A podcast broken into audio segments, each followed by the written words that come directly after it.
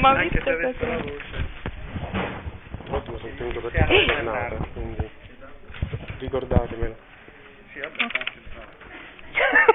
non scappare però, eh, ok.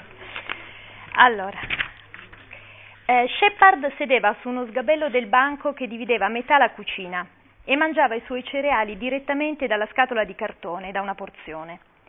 Mangiava meccanicamente, con gli occhi fissi sul bambino che passava da un armadietto all'altro per mettere insieme gli ingredienti della prima colazione. Era un bambino biondo e tozzo di dieci anni.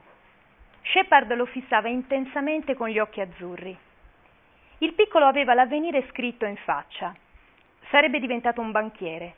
No, peggio, avrebbe gestito una piccola società di prestiti. Quello che desiderava per il bambino era che diventasse virtuoso e altruista, ma tutto ciò non sembrava per niente probabile. Shepard era un giovanotto con i capelli già bianchi, ritti come una sottile aureola a spazzola sopra la faccia rosea e sensibile. Il bambino si accostò al banco con il vasetto della pasta di noccioline sotto il braccio, un piatto con un quarto di torta al cioccolato in una mano e una bottiglia di ketchup nell'altra. Pareva che non si accorgesse del padre. Si arrampicò sullo sgabello e cominciò a spalmare la, pa- la pasta sulla torta. Aveva le orecchie rotonde e grandi che si staccavano dalla testa con l'aria di voler allontanare gli occhi dal naso. Portava una ve- una camicia verde così sbiadita che il cowboy scalpitante sul petto era ridotto a un'ombra. Norton, disse Shepard, ho visto Rufus Johnson ieri. Sai cosa stava facendo? Il bambino lo guardò solo per metà, attento, gli occhi alzati ma non ancora concentrati. Erano d'un azzurro più pallido di quelli del padre, come se fossero sbiaditi insieme alla maglietta, e uno volgeva quasi impercettibilmente verso la tempia. Si trovava in un vicolo e aveva una mano dentro un bidone della spazzatura, continuò Shepard. Cercava qualcosa da mangiare. Fece una pausa per lasciar penetrare l'idea. Aveva fame, concluse, sforzandosi di trafiggere la coscienza del figlio con lo sguardo. Il bambino prese la fetta di torta al cioccolato e cominciò a mangiarla dalla punta. Norton, domandò Shepard, hai idea di quel che significa spartire qualcosa? Un lampo d'attenzione. Una parte è mia, disse Norton. E una parte è degli altri, chiarì Shepard faticosamente. Non c'era speranza. Praticamente ogni difetto sarebbe stato preferibile all'egoismo, la collera facile, persino la tendenza a mentire. Il bambino voltò la bottiglia all'ingiù e cominciò a scuotere il ketchup sulla torta. L'espressione di sofferenza di Shepard aumentò. Tu hai dieci anni e Rufus ne ha quattordici, disse, eppure sono certo che la tua camicia gli andrebbe bene. Rufus Johnson era un ragazzo del riformatorio che lui aveva cercato di aiutare per un anno. Due mesi prima l'avevano rilasciato. Al riformatorio era abbastanza in gamba, ma quando l'ho visto ieri era pelle e ossa. Lui non mangia torta e pasta di noccioline a colazione. Il bambino smise un attimo di masticare. Era ferma, spiegò. Per questo dovevo metterci qualcosa sopra.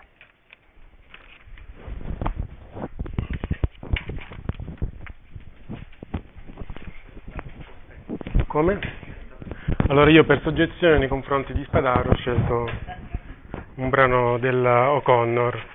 In realtà quando Elena mi ha chiesto di preparare un intervento, a me subito la prima cosa che mi è venuta in mente per riempire il vuoto che ho in testa è stato questo brano che non avevo nemmeno a casa, nel senso che l'avevo letto su fotocopia in un altro laboratorio, però mi era rimasta molto impressa il modo con cui l'O'Connor sfruttava la cucina per rendere più efficace la relazione tra i suoi personaggi. Ehm, io parto dall'idea di questa mattina, anche se poi le idee le abbiamo abbastanza confuse come abitudine nostra, di eh, ambiente come esperienza e come relazione. E questo, secondo me, la cucina non è altro che un posto dove questo è al quadrato, nel senso che, per definizione, la cucina è un luogo in cui siamo obbligati a vivere un'esperienza, ad essere in relazione con gli altri al 100%, quindi non solo a livello verbale e mentale, ma anche con le nostre funzioni vitali, con i nostri movimenti, con il nostro corpo. Come diceva una signora che non vedevo, non so se è ancora presente, che richiamava la possibilità di essere in relazione non solo con le parole. Questa è una cosa che è molto vera, soprattutto in cucina. Il, il mio nodo mentale è che un, eh, vivere l'esperienza come un ambiente come esperienza e come relazione non è scontato. Anzi, è, un, è uno dei veri nodi dell'esistenza di ciascuno ed è uno dei veri nodi del nostro tempo, nel senso che si tende a rifiutare questo aspetto. Rubo una frase all'editoriale di Antonio, in cui lui dal ritorno da San Francisco diceva che lì aveva fatto un'esperienza perché lì era stato disponibile un cambiamento. Mentre oggi tendiamo a non accettare questo, non, oggi non si sente alcun bisogno di fare esperienza, non soltanto, non soltanto è svalutata come fonte di autorità e saggezza, ma al suo posto sembra subentrare una, condi- una condizione fantastica, o meglio l'illusione di una condizione fantastica, senza tempo e senza età, in cui possiamo in ogni momento scegliere ciò che ci pare e poi tornare indietro a piacimento. Io non posso tornare indietro da ciò che ho vissuto in California se veramente ho fatto lì un'esperienza. Nella mia nella mia vita quotidiana, io mh, mm, mi capita spesso di incontrare persone che vivono così gli ambienti e di vivere io stesso così gli ambienti. Quindi concepire mm, l'ambiente come relazione e come esperienza come inizialmente almeno una, almeno una rinuncia di un pieno controllo su se stessi, quindi una rinuncia ad un pieno controllo sulla propria identità e quindi c'è questo momento di passaggio che fa paura. Questo è un discorso che abbiamo già accennato altre volte, per esempio una volta è stato stimolato da Manola, perché è un discorso molto simile, secondo me, all'esperienza spirituale, alla relazione con Dio, nel senso che ehm, c'è un momento nella relazione con Dio, nell'atto di fede, in cui forse si ha l'impressione di dover fare un sacrificio, di dover rinunciare a se stessi per poi essere ancora di più, cosa che mi sembra Antonio in qualche modo eh, presentava in una maniera diversa quello che ho portato non è, non, eh, oggi non sono altro che delle situazioni in cui mi sembra che delle persone rifiutino l'esperienza, rifiutano di vivere l'ambiente come esperienza e come relazione. Non so se uh, prima di cominciare a parlare di questo brano qualcuno mi vuole dire qualcosa di, dell'impressione che gli ha fatto questa cucina, la cucina di casa, di, della casa di Shepard.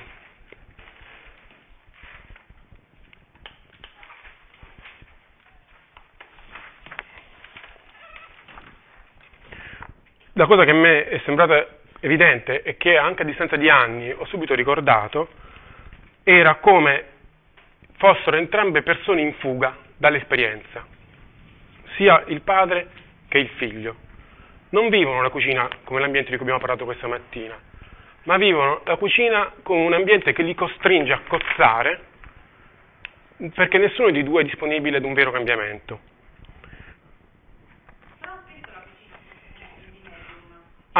A me è l'esperienza più comune che, eh, che ho vissuto, cioè, non so, io non, non, ho un rapporto apertissimo con i miei genitori, però il momento della giornata in cui alla fine siamo costretti a occupare lo stesso spazio è quello del pranzo e della cena in cucina e le mie cene assomigliano molto a queste, continui tentativi di fuga da una vera relazione, da una vera esperienza. E questi due sono, sono divarica, divaricati, ma entrambi evidenti, perché Shepard in realtà non cerca una relazione, ma enuncia principi astratti morali, cerca di condurre il, il figlio su una strada da lui pensata, facendogli la morale, indicandogli una norma. Il figlio invece fugge verso lo stomaco, verso le cose, verso la carne. C'è la frase in cui dice il bambino smise di, per un attimo di masticare, disse, e raffermo, per questo devi metterci qualcosa sopra, è un tentativo di fuga dalla richiesta del padre attaccandosi al, all'oggetto da masticare. Quindi vengono esaltati, così come Shepard ehm, cerca di fargli la morale del figlio, facendo in qualche modo sentire in colpa per l'esistenza meno fortunata di un altro bambino. Ma le cose in molti passaggi evidenti, dal, dall'atteggiamento che, che uno di due ha verso il cibo. Shepard sgranocchia i, i cornflakes direttamente dal cartone senza neanche elaborarli, giusto per mettere calorie nella propria pancia, mentre il figlio elabora il cibo in maniera personale e fantasiosa, concentrandosi sulla sostanza.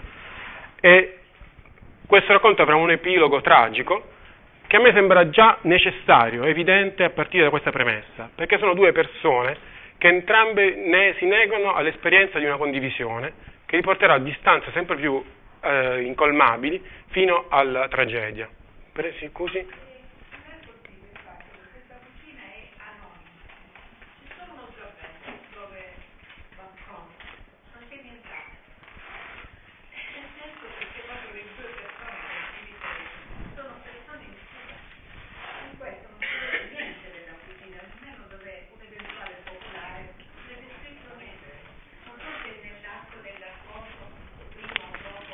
Comincia qui il racconto.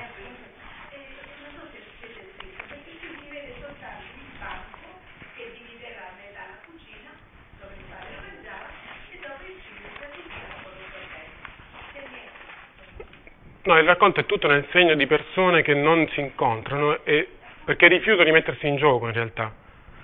E il, il, il confine tra l'esperienza e l'individualità è uno dei nodi che non riesco, io personalmente non riesco a, a risolvere. Distribuisco un altro brano, in cui c'è un'altra esperienza di cucina in cui non si fa esperienza. Ne lasci uno? No, è monco.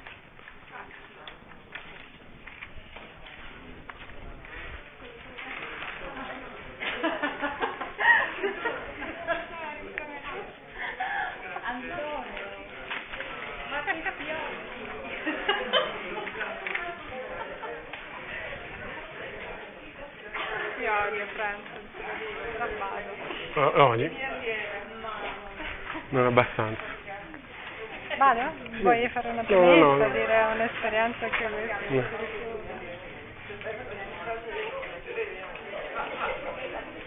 Ti, ti passo. Quando mi passi quando devo, leggere tutto? No. Vado?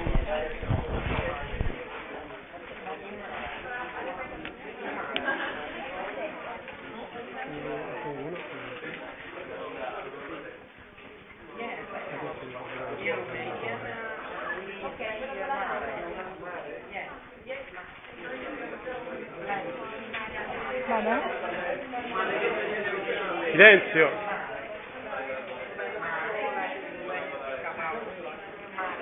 Silenzio! che cos'è quello? chiese Chipper allarmato.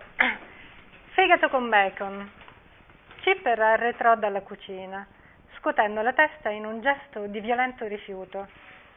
Certe giornate erano orrende fin dall'inizio. Il porridge della colazione cosparso di pezzettini di dattero che sembravano scarafaggi tritati, volute azzurro-ognole di disomogeneità nel latte, un appuntamento dal medico dopo colazione.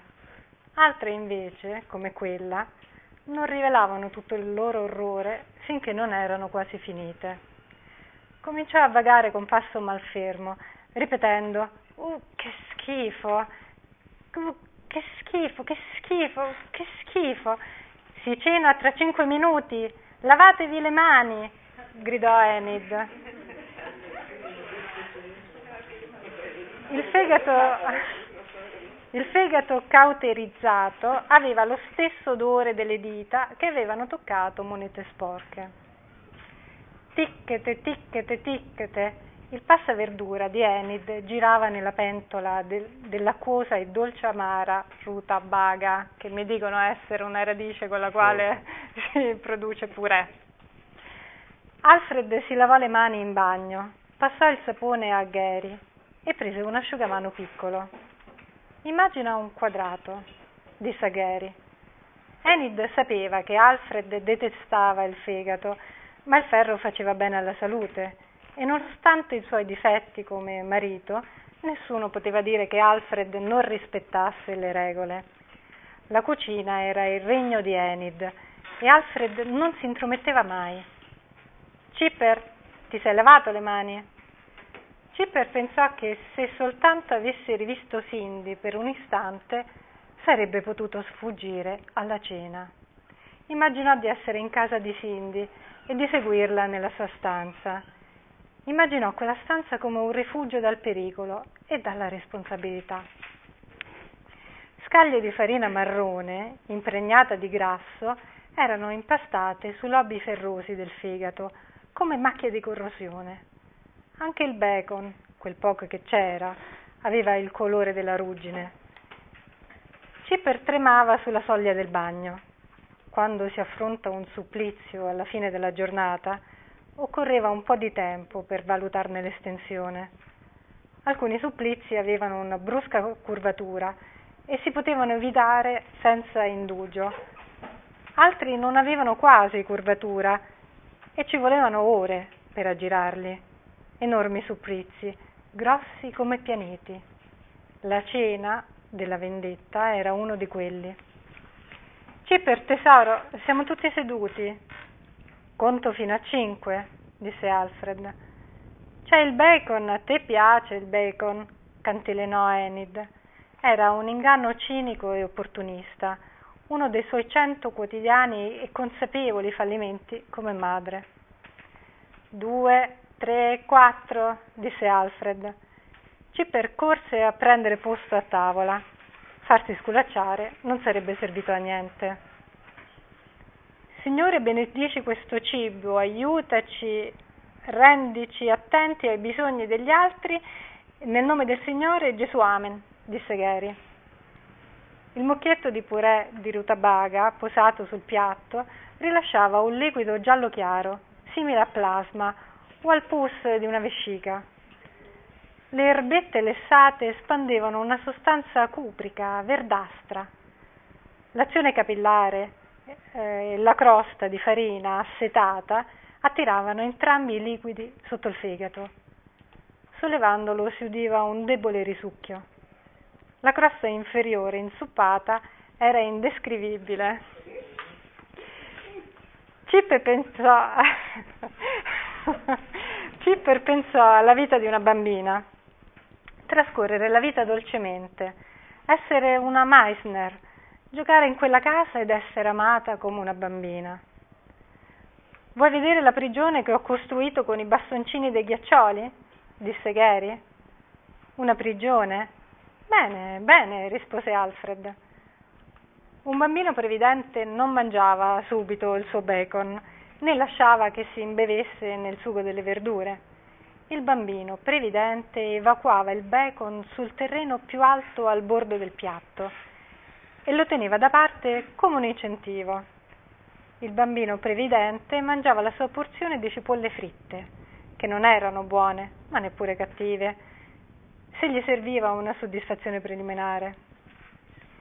Figliolo, ti ho appena fatto un favore, ora fammene uno tu. Piantala di giocare col cibo e finisci quello che hai nel piatto subito. Hai capito? Se non mangi tutto subito, stasera e domani sera, non avrai né il dolce né qualsiasi altro privilegio e resterai seduto qui finché non avrai finito. Però papà, potresti subito, hai capito? O hai bisogno di una scolacciata? Le tonsille rilasciarono un muco ammoniacale quando dietro di loro si raccoglievano scusate, le tonsille rilasciano un muco ammoniacale quando dietro di loro si raccolgono le lacrime serie. Cipper cominciò a storcere la bocca. Il piatto gli parve sotto una nuova luce. Era come se il cibo fosse un compagno insopportabile, che avevano creduto di poter evitare grazie alle sue conoscenze nelle alte sfere, ai fili che si potevano tirare in, in suo favore. In quel momento capì che lui e il cibo erano una gara sulla lunga distanza. Pianse la scomparsa del bacon, per quanto misero, con sincero e profondo cordoglio. Eppure, strano a dirsi, non versò nemmeno una lacrima. Alfred si ritirò nel seminterrato con passo pesante e sbatté la porta, Gary restò seduto in silenzio a moltiplicare mentalmente i piccoli numeri interi. Enid affondò il coltello nel ventre itterico dell'ananas. Decise che Chipper era esattamente come suo padre, affamato, tuttavia impossibile da nutrire. Trasformava il cibo in vergogna. Preparare un buon pranzo, pranzo e vederlo accolto con, eh, non, non leggo, scusa, elaborati disgusto, vedere il bambino in preda a veri e propri conati davanti al porridge della colazione, tutto questo si, panta, si piantava sul suo gozzo di madre. Chipper voleva soltanto latte e biscotti, latte e biscotti. Il pediatra diceva non si arrenda, alla fine gli verrà fame e mangerà qualcos'altro. Così Enid cercava di essere paziente, ma Chipper si sedeva a tavola e dichiarava questa roba puzza di vomito. Si poteva anche schiaffeggiarlo sul polso per quelle parole, ma poi le avrebbe dette con la faccia e si poteva anche sculacciarlo perché faceva le smorfie, ma poi avrebbe parlato con gli occhi. E la correzione aveva dei limiti. Non c'era modo, alla fine, di penetrare dietro a quelle iridi azzurre da estirpare, eh, di penetrare dietro quelle iridi azzurre ed estirpare il disgusto. Di recente Enid aveva cominciato a dargli soltanto tosta al formaggio durante il giorno, tenendo da parte la cena, per la cena, le verdure gialle o la foglia verde necessarie per una dieta bilanciata e lasciando che fosse Alfred a combattere quella battaglia. Enid provava un gusto quasi erotico nel far punire il figlio intrattabile al marito, nel tenersi innocentemente in disparte mentre il bambino soffriva per averla ferita. Le cose che si scoprivano su se stessi allevando i figli non erano sempre piacevoli o allettanti. Enid portò due piatti di ananas in sala da pranzo. Chipper teneva la testa china, ma il figlio che amava mangiare allungò la mano verso il piatto con entusiasmo. Gary trangugiava e risucchiava, consumando l'ananas senza dire una parola. La distesa di rutabaga, giallo merda di cane, il fegato deformato dalla cottura e quindi incapace di aderire al piatto, le erbette legnose in una palla afflosciata e contorta ma ancora intera, come un pulcino bagnato, compresso nel guscio, un antico cadavere sommerso in una palude, a Cipper le relazioni spaziali fra questi cibi non sembravano più fortuite, ma prossime a una finalità preordinata. Ancora? Il cibo si allontanò, oppure venne offuscato da una nuova malinconia. Cipper smise di provare quel senso di disgusto immediato. Il pensiero stesso di mangiare era scomparso fonti di rifiuto più profonde stavano subentrando. Ben presto la tavola venne sparecchiata, rimasero soltanto la sua tovaglietta e il suo piatto. La luce divenne più violenta. Udì Gary e sua madre discutere di argomenti futili, mentre lei lavava i piatti e lui li asciugava.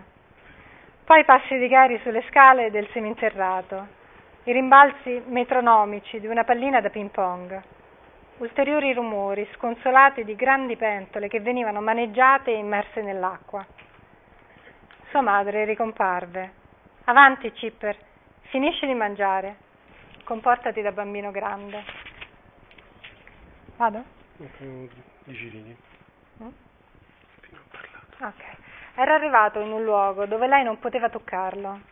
Si sentiva quasi allegro, tutto testa e niente emozioni. Non sentiva nemmeno la pressione del sedere sulla sedia. Papà vuole che resti lì finché non hai mangiato tutto. Finiscilo. Poi avrai la serata libera.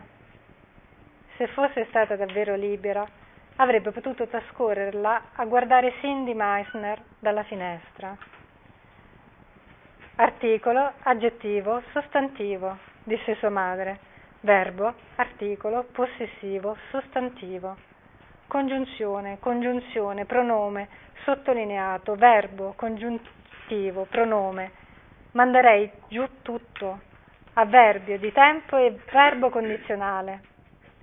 Era strano che non si sentisse obbligato a capire quello che gli veniva detto, che fosse libero persino dal minuscolo onere di decodificare la lingua parlata. Allora, scusatemi per la lunghezza del, del brano. In realtà questa era una scena di una quarantina di pagine, che io ho fatto un collage brutale dal punto di vista filologico, eh, per rendere l'idea di, della cucina di casa Lambert, eh, in cui secondo me succede esattamente la stessa cosa che era successa nel, nell'altro brano, ossia persone che si gettano dentro questo luogo di condivisione come individui non ehm, pienamente se stessi, senza vivere appunto l'ambiente come disponib- senza disponibilità alla relazione e dal cambiamento. E quindi la cucina diventa quasi come un um, tavolo da biliardo e le persone come palle da biliardo che cocciano l'una contro le altre in un continuo gioco di rimbalzi e scontri. Eh, non so se qualcuno ha, da, ha qualche impressione da, da questa cucina. Che,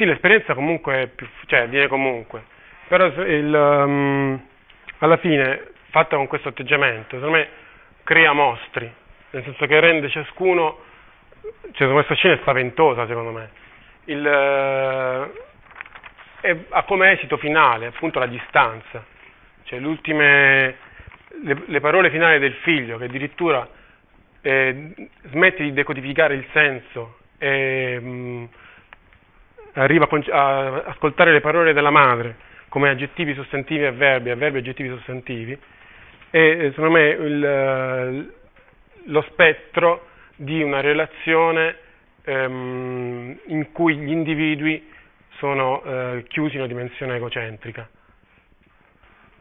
Questo, no, no, poi, te, poi no, ci interessa poco poi il, anch'io io l'ho letto diversamente quel finale però dico a prescindere da questo.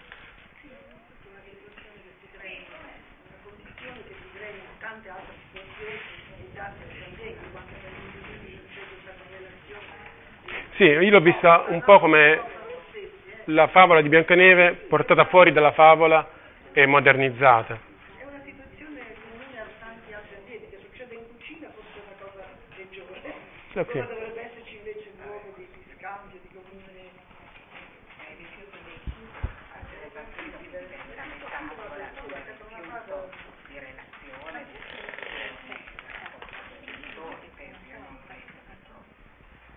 Sì, sicuramente.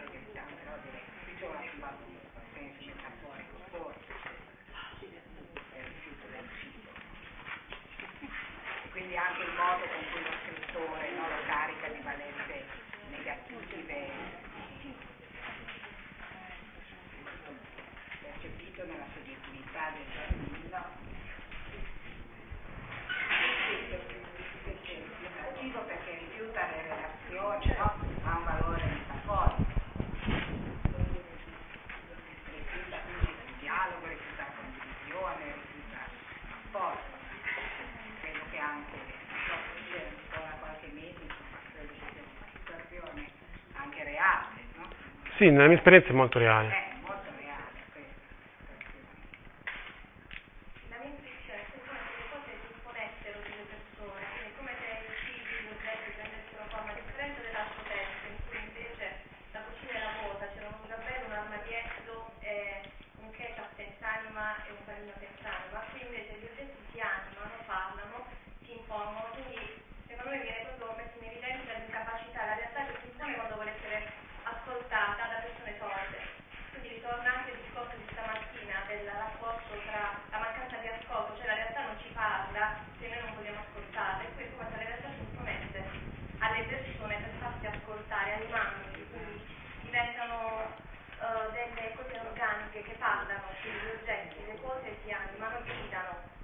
quindi è il grido tra, che si impone a persone sorde, che non vogliono leggere la realtà perché non la vogliono ascoltare.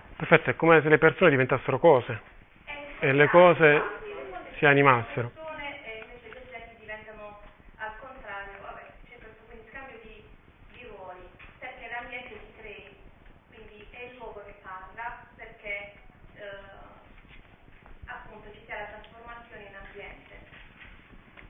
Perfetto. Come? Sì, questo vuol dire che se non si vive la propria esperienza, vivendo se stessi come un mistero e una cosa in continua mutazione, diventiamo noi per primi cose che cozzano, le, cose che cozzano le une con le altre. E quindi le due scene che ho portato sono luoghi in cui c'è un rifiuto dell'esperienza come, come l'abbiamo presentata stamattina. Questo.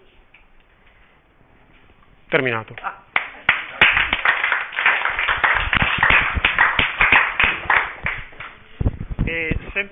Di più eh, è sempre più